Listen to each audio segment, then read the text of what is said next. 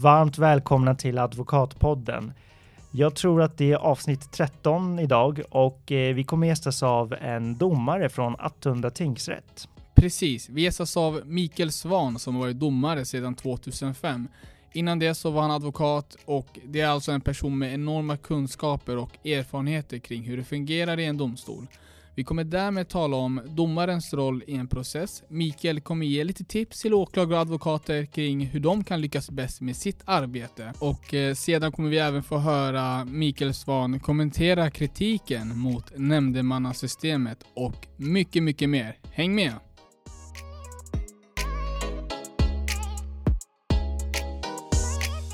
Varmt välkommen till Advokatpodden Mikael Svan. Tack så mycket, tack, tack. Jättekul att du kunde komma. Eh, Du, Jättekul att vara här. skönt att höra. Du är ju rådman, som Ja. man så fint kallar det, men innebär även domare. Mm, det stämmer. På vilken eh, domstol då? På Attunda tingsrätt som ligger i Sollentuna. Okej, okej, okej. Ehm, Du har studerat juridik såklart, men skulle du kunna berätta lite om vart du har studerat och hur det kommer sig, eller berätta vägen till att du blev domare då? Ja, ehm, jag läste ju, nu heter det kanske juristprogrammet va? På den tiden hette det juristlinjen i, ehm, i Stockholms universitet mellan 86 och 92 tror jag, så Mm. länge sedan. Och ehm, ja, hur jag valde juristlinjen, det var nog att jag faktiskt eh, mera valde bort andra linjer. På gymnasiet gick jag naturvetenskapligt och var väl lite sådär ja, åt plugghästhållet men upptäckte att jag var inte så intresserad av teknik eller ekonomi och jobba med siffror och så. Medan däremot så har jag alltid tyckt om att liksom skriva uppsats och skriva saker. Liksom, sådär, författarhållet kanske mera. Um, och då tänkte jag att man fick ju skriva rätt mycket som jurist i varje fall. Så att, uh, då fick det bli det. Och jag trivdes ganska bra med det. Mm. Och eh, advokat har också varit? Ja, ehm, jag har väl, det har gått nästan sådär i, i sjuårscykler. Det var väl en fem, sex år då som jag var först på domarbanan, notarie och ehm, till, ja, till 97 då så eh, då, var jag, då var jag traditionell domarbana kan man säga. Man går via hovrätten, lite olika tingsrätter och även på departement och jobbar med lagstiftningsarbete. Och då hoppade jag av den delen och började på advokatbyrå 97 eh, biträdande jurist och så blev jag delägare 2000 och 2005 gick jag tillbaka till domarbanan. Mm. Ja, precis. Jag Och- tänker den där svängen som, eller den där övergången från advokat till domare. För mig rent spontant känns det bara ganska sällsynt. Eller? Eh, nej men det händer nog. Det har väl blivit vanligare och man har också gjort försök. Eh, Hela det här med tänket kring att man ska ha individuell lönesättning för domare är väl att man vill också locka in folk från andra, andra håll eh, med annan bakgrund kanske som åklagare eller advokat eller bolagsjurist också för den delen. Var, vilket område jobbade du inom som advokat? Eh, det var affärsjuridik då. I, ehm, jag var på en immaterialrättslig byrå som heter Sandart Partners, jättebra byrå. Men jag jobbade inte så mycket med immaterialrätt själv utan ganska mycket med processer, avtals eh, och skadeståndsprocesser. Rätt mycket med den tiden var det, handlade mycket om aktierådgivning också. Det var ju ehm, 90-tal och, och början på 2000-tal när, när börsen steg väldigt mycket då. Så att vi hade, hade den typen av processer. Skadestånd för aktierådgivning. Okej. Ehm, och eh, affärsjurist till domare. Men eh, vad dömer du inom i ditt yrke Ja, som nu, domare? nu dömer jag inom, inom allting kan man Ja. säga. Um, brottmål, uh, tvistemål och då inkluderar det ju både kravmål om man säger och um, familjemål, vårdnad, eh, boende, umgänge, sådana saker. Och eh, vad är dina uppgifter som domare då? Ja, alltså det är, rent praktiskt så varierar det ju ganska mycket om man tänker brottmålen. Handlar, där är det ju rätt mycket fokus kring huvudförhandling. Ehm, och ehm, man är inte med så mycket i det övriga. Kan vara vissa frågor att ta ställning till. Vittnen har svårt att komma eller byta av försvarare eller så. Men annars mest huvudförhandling och skriva dom. Ja, överlägga då med nämnd också.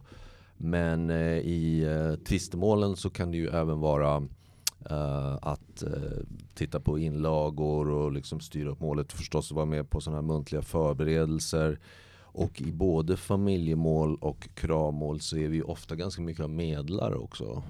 Det, det, ser man ju, den biten ser man ju inte så mycket av. Vilket är en kul bit och, och, och det jag tycker eller, är att eh, domaryrket det skadar inte om man har lite så här intresse, nyfikenhet på människor. Liksom, ja, och, och ser om du kan liksom en god lyssnare kanske och eh, att man kan ta människor eh, för, alltså många, de flesta människor har ju någon slags grundläggande behov av att bli sedda och, och liksom få ur sig saker. Sen kan de acceptera lösningar som kanske inte är så bra för dem själva. Men att, ja. Vad innebär det när en domare medlar då? Eh, ofta sker det numera på det sättet, vi har något vi kallar Göteborgsmodellen. Det festliga är att jag tror i Göteborg kallas den Stockholmsmodellen. Men det är att, att, att domaren pratar med parterna i en, ena i taget då, och så väntar de andra utanför. Och det är ofta för att det kanske blir mera man kan prata mera fritt och, och, och, det blir inte så känslosamt och liksom triggat på det sättet. Och det är en ganska, ganska bra modell. Vilka vilka processer tycker du är liksom roligast att jobba med? Är det brottsmåls eller tvistemålsprocesser? Uh, ja, det varierar nog. Jag tycker nog vari variationen är uh, tjusningen och att man kan liksom kasta. Man får ju inblick i ganska många olika miljöer. Alltså att det är ju allt från um, ganska liksom kanske trasiga miljöer till att uh, ja, när jag hade det här målet om eh, Sigtuna internatet då kanske var ett brottmål där det var lite en annan så att säga samhällsklass än de vi har normalt sett som tilltalade. Mm. Eh, men i, i, och i, i tvistemålen också, det är ju väldigt många olika typer av miljöer. Um, jag önskar att det fastnade lite mer. Jag har ju varit entreprenaddomare men jag är ganska opraktisk själv. Så jag hade önskat att, att mycket av det här med eh, badrumsreparationer och andra saker hade fastnat bättre hos mig. Men det går lite grann in i ena örat och ut genom andra örat. Man lär sig det för twisten och sen så tappar man det sen. Men det, det är mycket lärorikt. I, i del i, i problemlösning. För det är ju det som är på något sätt lite tjusningen. att att man löser problem hela tiden och um, um, ja, och sen så tar man det vidare. Och så har man bra och trevliga kollegor som jag har att snacka med också så är det ett, ett, ett kul jobb faktiskt. Kan rekommendera det. Ja, det, jag tänker att det är alltid en utmaning för domare att man måste ju ta ett ställningstagande. Det, ja, det är ju, ja. Ibland kan det vara väldigt svårt att mm, veta vart mm, man ska landa. Mm, så det... Mm, mm. Jo men, ja, men, ja, men du har rätt och, och uh, jag tycker väl att jag har nytta av advokatjobbet på det sättet. Och det, dels nu att jag kanske har, sen har hållit på med det här ganska många år, en, en, erfarenhet. Så att man på något sätt när ett problem dyker upp så tänker jag väl alltid instinktivt hur mycket tid ska jag lägga ner på det här? Och sen får man ju släppa saker också. Man får släppa att eh, hovrätten ändrar på domen. Och man kanske tycker att de har resonerat fel och sådana saker. Men det går ju inte att och, och, och liksom gå och svära över det för länge utan det kommer nya saker hela tiden. Mm. Men det där måste samtidigt vara svårt eh, att kunna släppa det om man har dömt på ett visst sätt. Sen kommer hovrättsdomen och dömer på något helt annat sätt. Det... Ja, jo, nej men det är, är ju sånt som ingår i, i jobbet och um, i, ibland händer det att aha, man kan se det på det sättet också. Det är intressant att se. Och, och, om det blir ändringar, mycket fastställs och så, om, ifall att det blir ändringar så kan det även vara nytillkomna saker förstås i hovrätten. Så kan det vara. Mm. Jag kan tänka mig att domaryrket, det låter ju väldigt som ett roligt jobb såklart. Mm. Mm. Eh, men det kommer ju även med väldigt stort ansvar, mm. eh, mm. dömande liksom. Mm. Hur, hur hanterar man det ansvaret? och eh, den makten man har egentligen. Ja, men det, jag tycker det är bra att du tar upp det för att eh, det gäller att hitta någon slags balans där tror jag. Eh, att ehm, visst, eh, att, att kunna liksom döma någon till livstidsfängelse är en oerhört stor makt och det tycker jag man ska eh, ha hysa liksom eh, någon form av ödmjukhet inför eh, både juristdomare och, och nämndemän naturligtvis. Eh, och, och, för mig som har varit lite engagerad i det här med eh, mediekommunikation och så, så tycker jag ju att man bör se liksom det vad ska man säga, demokratiska sammanhanget att media granskar oss som en del av makten så att om de är, är nyfiken på min dom så ska man inte krypa undan utan mera se det som att här är Eh, media som uppfyller en roll och granskar makten och ser och därför så ska man också kunna förklara det, eh, tycker jag. Och stå för sin dom. För mig är det, en, alltså det är både en fråga om att acceptera någon slags rollfördelning men också tycker jag yrkesstolthet. Om man blir för mycket av den försiktige tjänstemannen och ja, men ni ska inte jag kan bli kritiserad av JO, jag vill inte prata med er eller det här det känns känsligt och så. Ehm, då tycker jag, om det känns så varje gång man har skrivit en dom. Jag har respekt för de domare som är lite medieblyga för att man har haft mycket tid att göra och det här känns liksom obehagligt och så. Men eh, känner man så hela tiden då undrar jag egentligen om man har valt rätt jobb. För att man ska ju just som du är inne på kunna säga att det här är maktutövning och det jag gör ska kunna tåla en granskning helt enkelt. Det tycker jag. Ja, men jag tycker att det är väldigt bra att du eh, gästar, gästar oss idag också för att eh, jag upplever att eh, liksom allmänheten, man har ju koll på vad en domare gör, men det känns inte som att det finns en eh, dialog mellan domare och allmänheten. Man, man hör inte domare så mycket. Nej, nej. Eh, I sociala medier nej. eller medier jag, jag, jag har funderat på det där. Det finns mycket att säga. Som, om man jämför oss, det kanske är en konstig jämförelse med nu Tegnell från Folkhälsomyndigheten.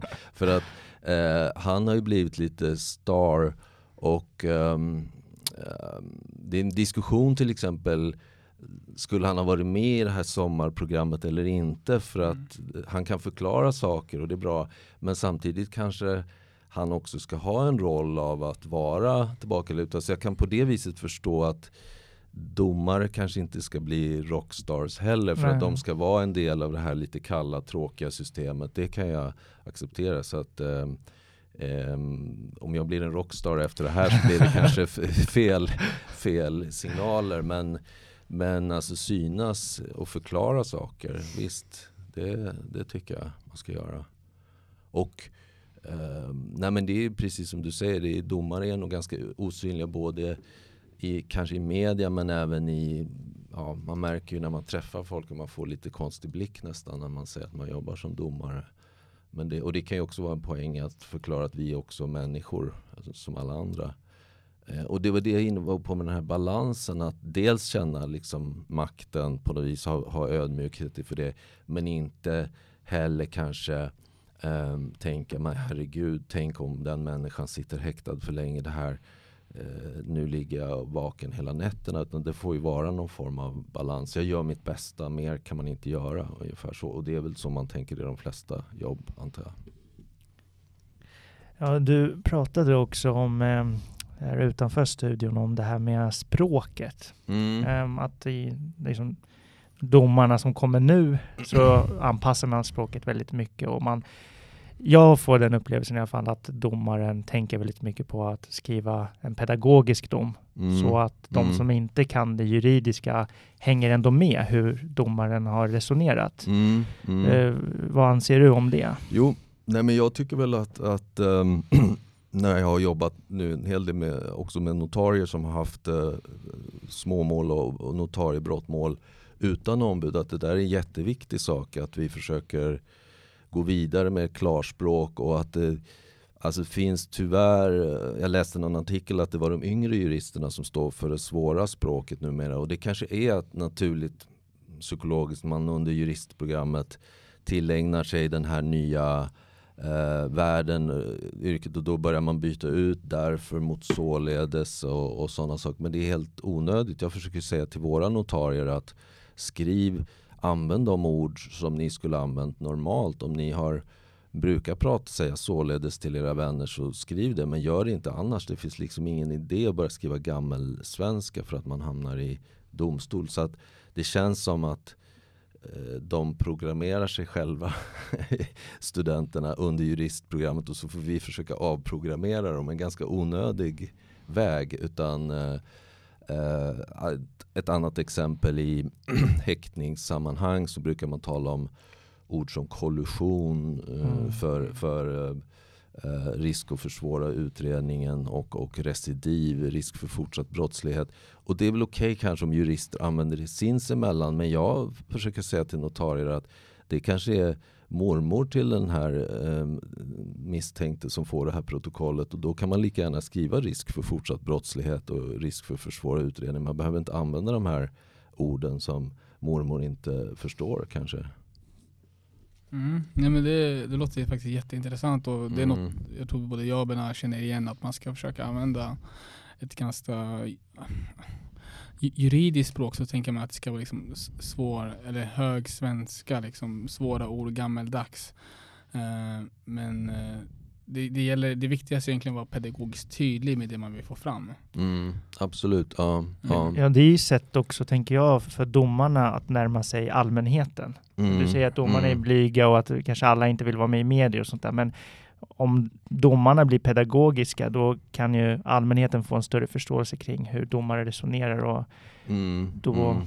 Och det, och det, jag, nu sa jag att, att man tillägnar sig ett språk. Det finns nog olika varianter. En del advokater, om man ska vara lite elak, kanske vill hålla uppe eh, förelagd därtill, vilja anföra följande för att det ska liksom man, man köper inte bara juridiken, man köper också någon slags språk direkt tycker de. Då. Så jag, jag kan inte skriva vanligt för tänk mina klienter, då kunde de tänka jag, jag kan göra det här själv. Nu, nu var jag lite elak där kanske, det kan vara en, en Men sen så tror jag också det är självblindhet att åklagare kanske under förhandling säger det står där i fuppen eh, som då betyder förundersökningsprotokollet utan att tänka på att det sitter allmänhet där och inte förstår det. Eh, och, och ehm, eh, vi får att till exempel åklagaren säger de, de kanske ibland tycker det är jobbigt att lära sig namnet på målsäganden, alltså den som har blivit offer för brottet och då säger de um, var när, när målsäganden sprang iväg, vad gjorde du då? Och så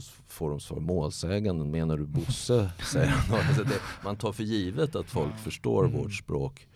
Eh, medan jag tror i många sammanhang att det, det, det har flera positiva effekter.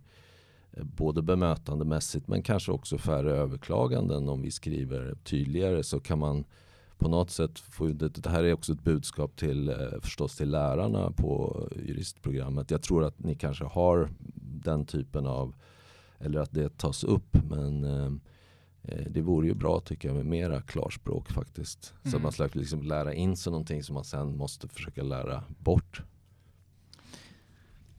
Vad anser du utmärker en skicklig domare? Vilka egenskaper ska man ha? Oj, det var en eh, svår fråga. Men jag tror alltså det jag var inne på, lyssnande är nog bra. Um, jag vet inte riktigt. Um, nu höll jag på att säga några klyschor, bara analytisk kanske. men eh, men, uh, um, nej men, ja, men lite alltså, respekt för ämbetet, uh, bra bemötande, nyfiken på människor och vad de har att säga. Tror jag är bra också. Ehm, och sen då, eh, alltså jag tror man kan kombinera med någon form av eh, alltså fasthet med vänlighet också tror jag är bra. Det var på bemötandeplanet jag såg den här COPS någon gång och då var det en polis där som sa jag tycker om att få människor att känna sig bekväma i obekväma situationer och det tycker jag är en ganska bra sak. Alltså det är ju, de människor vi träffas är ju ofta man, är, man kanske skilsmässa och, och vårdnad om barnen eller blivit utsatt för brott eller ehm, ja, olika saker. De är ju i kris och det får man ju um, beakta på något sätt. Och det är ju risk som kanske i flera yrken att man glömmer bort det. Um, och så. De största utmaningarna som eller största, men en, några, om du kan nämna exempel på några utmaningar som du ställs inför som domare? Ja, alltså det, utmaningar är väl kanske när det eh, blir, blir stökigt i hanteringen av mål, alltså svårdelgivna människor, människor som håller sig undan, vi får inte tag på dem, vi kan inte avgöra målen. Och det behöver ju inte bara vara att personen vill eh, sabotera en förhandling, folk kan bli sjuka, vi har en del som ger oss lite så här byråkratiskt pyssel med om det är internationella aspekter, det är länder där vi ska ha kanske telefon, videoförhör men den befinner sig utomlands. Nu har ju Corona också ställt till ja. det på en del sätt. Eh, just så kanske till exempel om man har haft personer utomlands som inte har kunnat komma till Sverige. Eh, nu, domstolarna har under coronatiden gjort lite olika. Um, en del har bara haft fristmål, alltså häktade ungdomsmål. Um, medan vi har kört på i Attunda med um, alla typer av mål. Men det har ju ställts in både på grund av sjukdom och kanske också för att reservera lite luft för att ha personal. Ehm, vi, har, vi har haft en del sjukdom tidigare hos oss men nu är det ju bättre tack och lov. Man hoppas att det kan gå i den riktningen. Vad har man gjort då med åhörarna? Så får de fortfarande vara där och titta på? Uh, ja, vi, vi har liksom spärrat av ungefär lite som på restauranger så att man har uh, distans mellan sig. Så vi tar in färre åhörare. Nu brukar det inte normalt sett komma så många åhörare till oss men det, det har väl också varit så de här um, uh, skolklasserna som kommer på besök att man har avrått under den här tiden från att göra den typen av studiebesök. Det är annars väldigt bra tycker jag när de kommer och tittar och, och domare ibland pratar med dem, de ställer frågor. Och eh, det är ju fritt för vem som helst att komma och ja. titta. Om vi bortser från eh, coronatiden nu då, så att man eh, kan komma och titta på rättegångar. Tyvärr kan man ju inte då se överläggningen eftersom den är hemlig. Men, ehm, eh, ja. men, men, man beaktar alltså offentlighetsprincipen i den mån det går? Ja, ja. ja. Vi har ju också haft mera eh, videorättegångar. Eh, och, och, det är lite nya som vi prövar oss på nu. Tidigare har ju det varit, eh, om man bortser från, från häktet och kanske att åklagare är med på video från sina kontor så har det nästan alltid varit att man eh, som vittne inställer sig på annan domstol. Men det är lite nya nu är att vi har börjat även att ha vittnet kanske från sitt hem eller från uh, ja, där vittnet befinner sig från deras jobb. Och, så. och det kan ju vara någonting som man försöker fortsätta med. Det är lite mer pyssel med tekniken då har det varit faktiskt. Men... Hur länge har du varit domare? Uh, ja, ordinarie domare sedan 2005 då när jag började i Värmlands tingsrätt. Mm. Och så kom jag till Attunda tingsrätt uh, 2013. Okej, okay, ja. Uh. Då var du domare ganska länge. Ja, ja. Men då kan jag tänka mig att du har sett ganska mycket både hos eh, advokater och åklagare som är duktiga mm. och vissa som kanske haft en sämre dag och kanske inte varit så duktiga i, i, i domstolen. Mm. Eh, men det jag ville komma fram till är vad är dina bästa tips till en advokat och åklagare eh, i domstol? Vad är, vad är ditt bästa tips till dessa? Ja, um Eh, tips, alltså jag läste Johan Erikssons bok, eh, den här, vad heter den, handbok för försvarare. Han pratar om likability och jag, jag, tror det är en bra sak alltså att eh, ha en, en vänlig ton i rättssalen. Det går att göra det samtidigt som man behöver inte backa undan eller vara liksom undfallen. Eh, jag tror att det är både i förhör och på andra sätt den här liksom anlägga en aggressiv ton. Jag tror inte riktigt man tjänar på det så mycket. Um, språket var jag inne på, att liksom ha ett enkelt språk. Um, men tålamod tror jag är bra. Och um, det, jag för mig även Johan Eriksson tar upp det, att man liksom inte överfrågar saker. Men jag kan ha respekt för att till exempel som advokat så har jag ju också förståelse för att en del saker man frågar och tar upp är kanske för att klienten ska se att man gör ett jobb och att det kanske inte egentligen handlar så mycket om uh, att det här är effektivt för, för utgången och så. Um, men eh, jag tror mycket bottnar i om man använder liksom den här gyllene regeln att gör mot dig själv som du skulle vilja bli behandlad av andra. Det, det tror jag funkar eh, på många sätt faktiskt. Eh, hur, hur skulle du uppleva om din mot, motpart eller motpartsombud gjorde de här sakerna. Liksom, det kanske inte skulle vara så trevligt. Men, eh, nej, men de flesta gör ett, ett, ett bra jobb tycker jag absolut. Och min egen advokaterfarenhet har jag väl lite till nytta på det viset också att jag, man inser att det är ganska svårt att hålla förhör, att ställa öppna frågor och sådana saker. Sitter man bara på domarbänken kan ju det framstå som att det är ett löpande band av fråga på ja, nu har vi bråttom och liksom kör igenom ditt förhör. Men det är en viss konst att kunna uh, göra det också. Ja, jag tänker speciellt för åklagaren som ska inleda förhören. Det är, mm. där måste, det är utmaning i sig att mm. ställa just öppna mm. eh, frågor. Men eh, om du ska ge någon eller, tips eller, eller om vi säger så här, vad, vad, tycker du utmärker en skicklig åklagare? Ja, ja det är svårt att säga. Um, det är väl eh, att liksom strukturera upp information, att uh, ja, dels hålla, hålla bra förhör. Um, det kan bli, men det vet jag inte om det är så mycket åklagaren själv eller målet som kan påverka. Det kan bli overload av information och man får också tänka sig vad rätten inklusive nämndemännen har möjlighet att ta till sig. Ibland kan det kännas som att man ganska mycket redovisar polisutredningen snarare än, än eh, pratar om målet och um, um, liksom bevisningen. Man kan ställa sig, behöver vi titta på alla beslagsprotokollen och sådana saker? För det kan bli ganska mastigt um, och som sagt att ta till sig. Men det är en svår konst tror jag att vara eh, komprimerad och liksom um, komprimera. Och så, och så är det klart att um, Eh, det vi inte ser och jag har ju inte jobbat med, som vare sig åklagare eller som brottmålsadvokat. Det är väl att um, uh, för oss är ju materialet ganska nytt och vi har ju inte liksom läst förundersökningsprotokollet att kanske den tilltalads version har ändrats och då har ju den här större utredningen varit nödvändigt i steg ett då som man sitter och tänker men det här är ju han, han erkänner de här bitarna varför ska vi prata så länge om det kan man sitta och tänka ibland. Det är ju som ordförande eh, är ju liksom klockan och, och ha ett öga på den alltid en aspekt och det kanske man inte tänker på.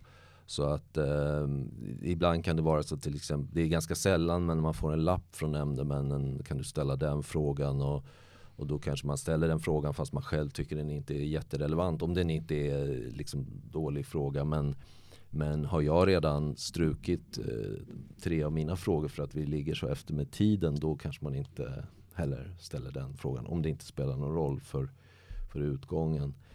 Så det är ofta eh, ja, tiden. Men eh, hinner man inte med så, så får vi ju liksom ha fortsatt huvudförhandling kanske i sådana fall. Mm.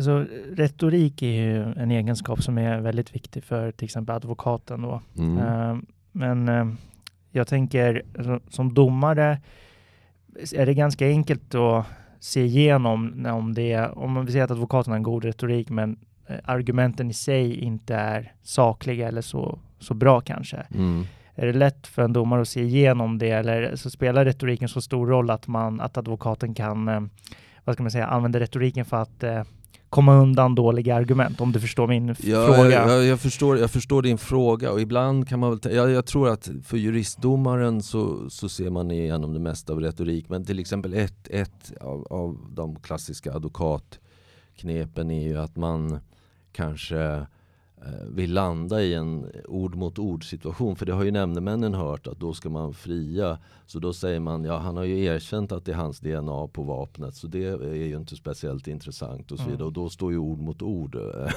mm. i, i eh, och då kan man väl ibland fundera på, kommer nämndemännen och, och, och sväljer här då lite grann sådär. Men, men Eh, och, och då kanske jag är tillbaka lite i också att ibland kanske det kan kännas som att en del är vilket väl kan vara okej okay då, lite marknadsföring kontra klienten i, i retoriken möjligen. Att, eh, att man ska känna. Men, men, men, nu vill jag inte vara för liksom nedlåtande där för att eh, jag tror, och det är också Johan Erikssons bok ett bra exempel på att om man har möjlighet tror jag att prata med klienten innan så kan man få en förståelse för att det här kommer jag säga, det här kommer jag inte säga. Jag kommer vara ganska tyst eller jag kommer inte ställa så många frågor också. Men det är möjligt att advokater inte alltid har den tiden att konferera med sina klienter. ibland kan jag väl tycka eh, att, att advokater lite rycks med i sin retorik. Liksom, att de är,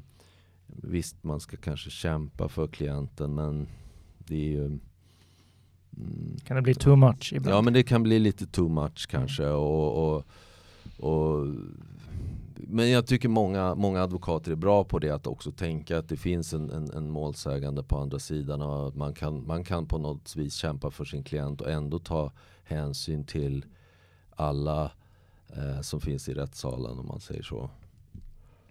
Hur mycket, eller är domare medvetna om påverkan från utomstående faktorer och då tänker jag kring på klientens kläder, eh, komma in med häkteskläderna eller komma in med kostym och skjorta eller klientens uppförande i domstolen. Hur mycket Känner du att det påverkar dig som domare och vad säger man i Domstolsverket om detta? Uh, ja, alltså jag tycker du tar upp en bra aspekt att uh, det är nog så att um, vi påverkas alltså på ett mänskligt plan av olika saker. Som, eh, jag menar om du påminner mig om någon eller, eller ni på, då, då kanske jag tänker att ja, det där verkar vara en otrevlig typ eller en, en trevlig typ. Och så kan det nog vara Eh, och, och, jag tror att, med risk för att låta klyschig, att det bästa är att försöka medvetandegöra sig om sådana saker. Och ibland under överläggning om det har varit så att eh, man misstänker att alla har suttit i rätten och tänkt på att någon har haft en väldigt röd klänning på sig eller vad det kan vara. Så, kanske man, så börjar jag kanske prata om det liksom för att vi ska kunna försöka lägga det åt sidan eh, sen. Um, men men det jag brukar säga i, vid överläggningar, nu låter det då som att jag avslöjar någonting, eh, som, man får ju inte prata om vad som sker vid överläggningar men det här är en ganska okänslig sak, det är mer en metodgrej. Att, att jag brukar tänka vad är lättast att skriva dom på? Och då är det ju det här att vid bevisvärdering och sådana saker så ska du kunna motivera i skrift. Va? Och det blir ju svårare om man säger att jag tror på den här killen för att jag gillar honom eller jag tror på den här killen för att jag eller jag tror inte på honom för att jag ogillar honom. Liksom. Så, så att om, om, du, om du liksom testar dina argument och ser dem nedskrivna då kanske det blir så att um, ja, det, vad ska man säga, det här håller inte eller det här håller bättre. Um, men absolut, de här ovidkommande faktorer kan nog påverka rätten och då inkluderar jag hela rätten med nämndemännen också förstås man har erfarenheter eller åsikter um, som um, men då får man ju diskutera det kopplat till vad är fakta och vad är bevisningen och sådana saker. Rättsläget. Mm. Ja precis, du tog upp lite grann om det här med nämndemännen. Och eh, man har ju läst eh, mycket tidningsrubriker om att det har framförts eh, kritik mot nämndemän. Eh, men innan vi går in på just det, skulle du kunna bara kort förklara hur nämndemannasystemet fungerar? Mm.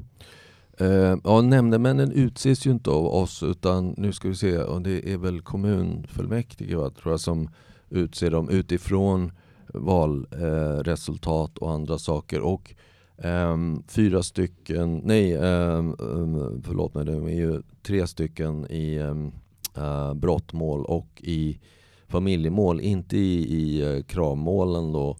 Och där har ju de en röst som alla andra domare. Förr i tiden var det så när det blev 2-2 att ordförandens röst blev utslagsgivande. Men nu är det så att den mildare eh, rösten vid 2-2 blir utslagsgivande. Och det man kanske ska veta är att vi får liksom ingen förhandsinformation, vi juristdomare, vilket politiskt parti det är. Och jag får väl ändå säga att eh, Eh, det är rätt så sällsynt att, att det där eh, dyker upp så mycket. Man kan väl ana ibland i vissa diskussioner. Eh, men, eh, men det är alltså ingenting som, som är något större ämne hos oss. Eh, vilket parti de kommer ifrån. Um, eh, ja. Nej men det, det, det, det, går ju till så oftast att vid en överläggning att um, ordföranden är den som föreslår någonting och sen så kollar man av med, med nämnden eh, vad de säger om det.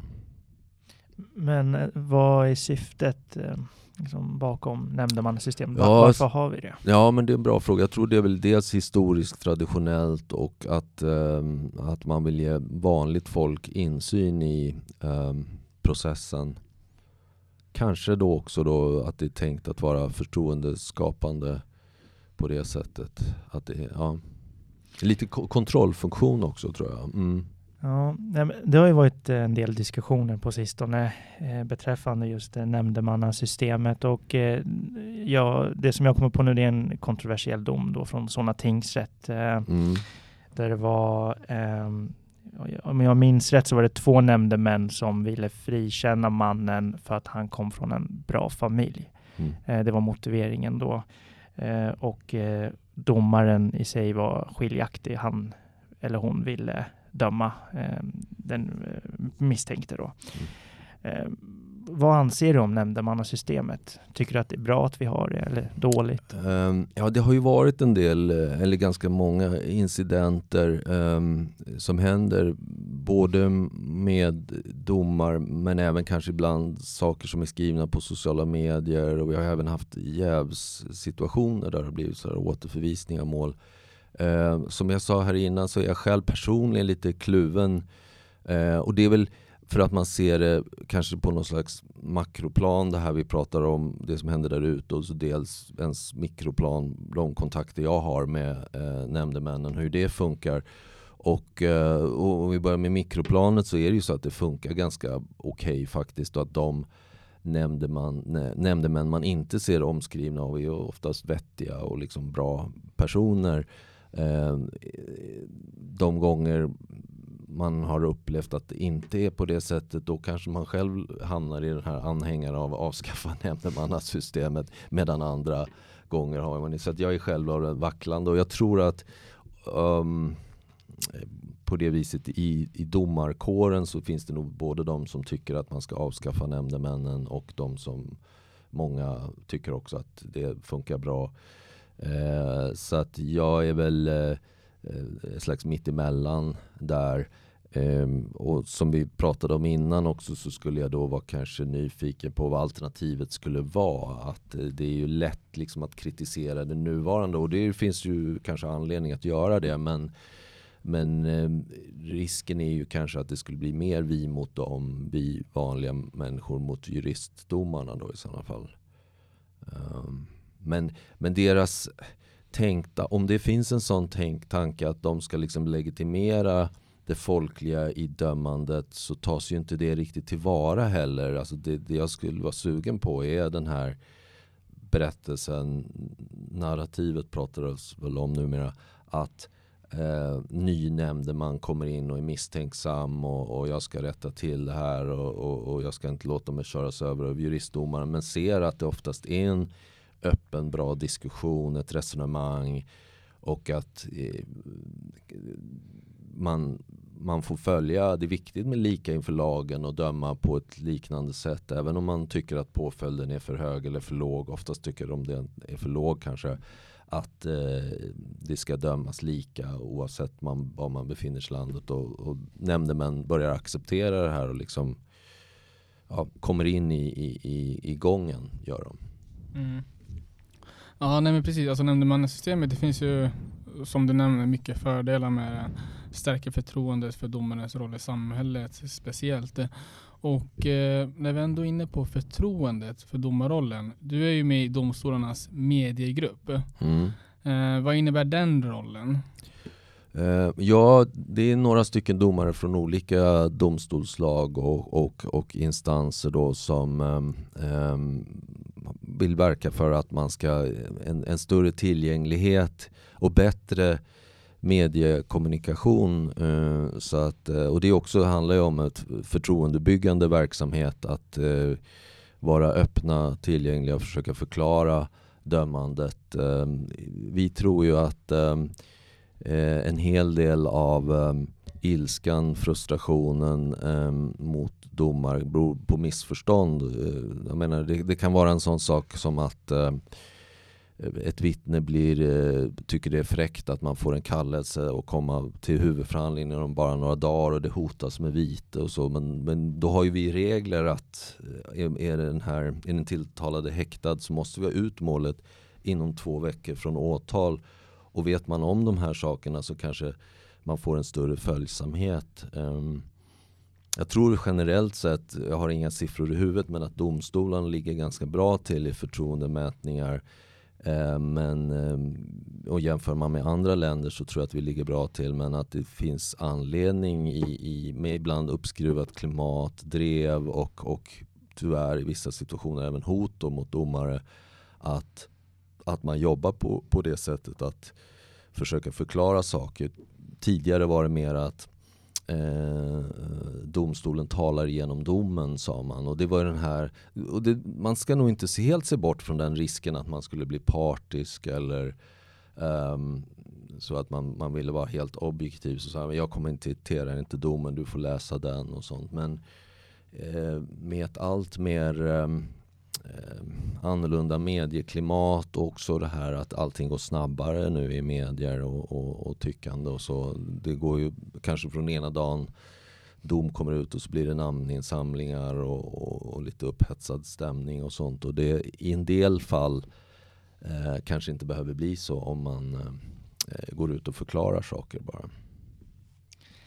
Men, men, men, men ja. det, är inte tänkt, det är inte tänkt att det ska vara någon liksom sidodömande eller någon extra instans utan tanken är nog att vi liksom bara finns till hands och förklarar olika saker.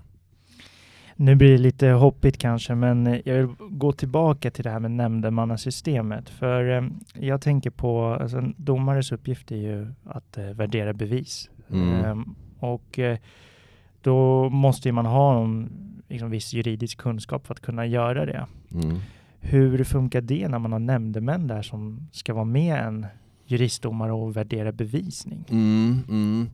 Det, det, handlar ju en del om att, förklara hur det går till, både med bevisvärdering och även um, påföljder om det är val um, mellan ja, fängelse och skyddstillsyn och sådana saker. Så att man får ju vara lite lärare samtidigt kan man säga.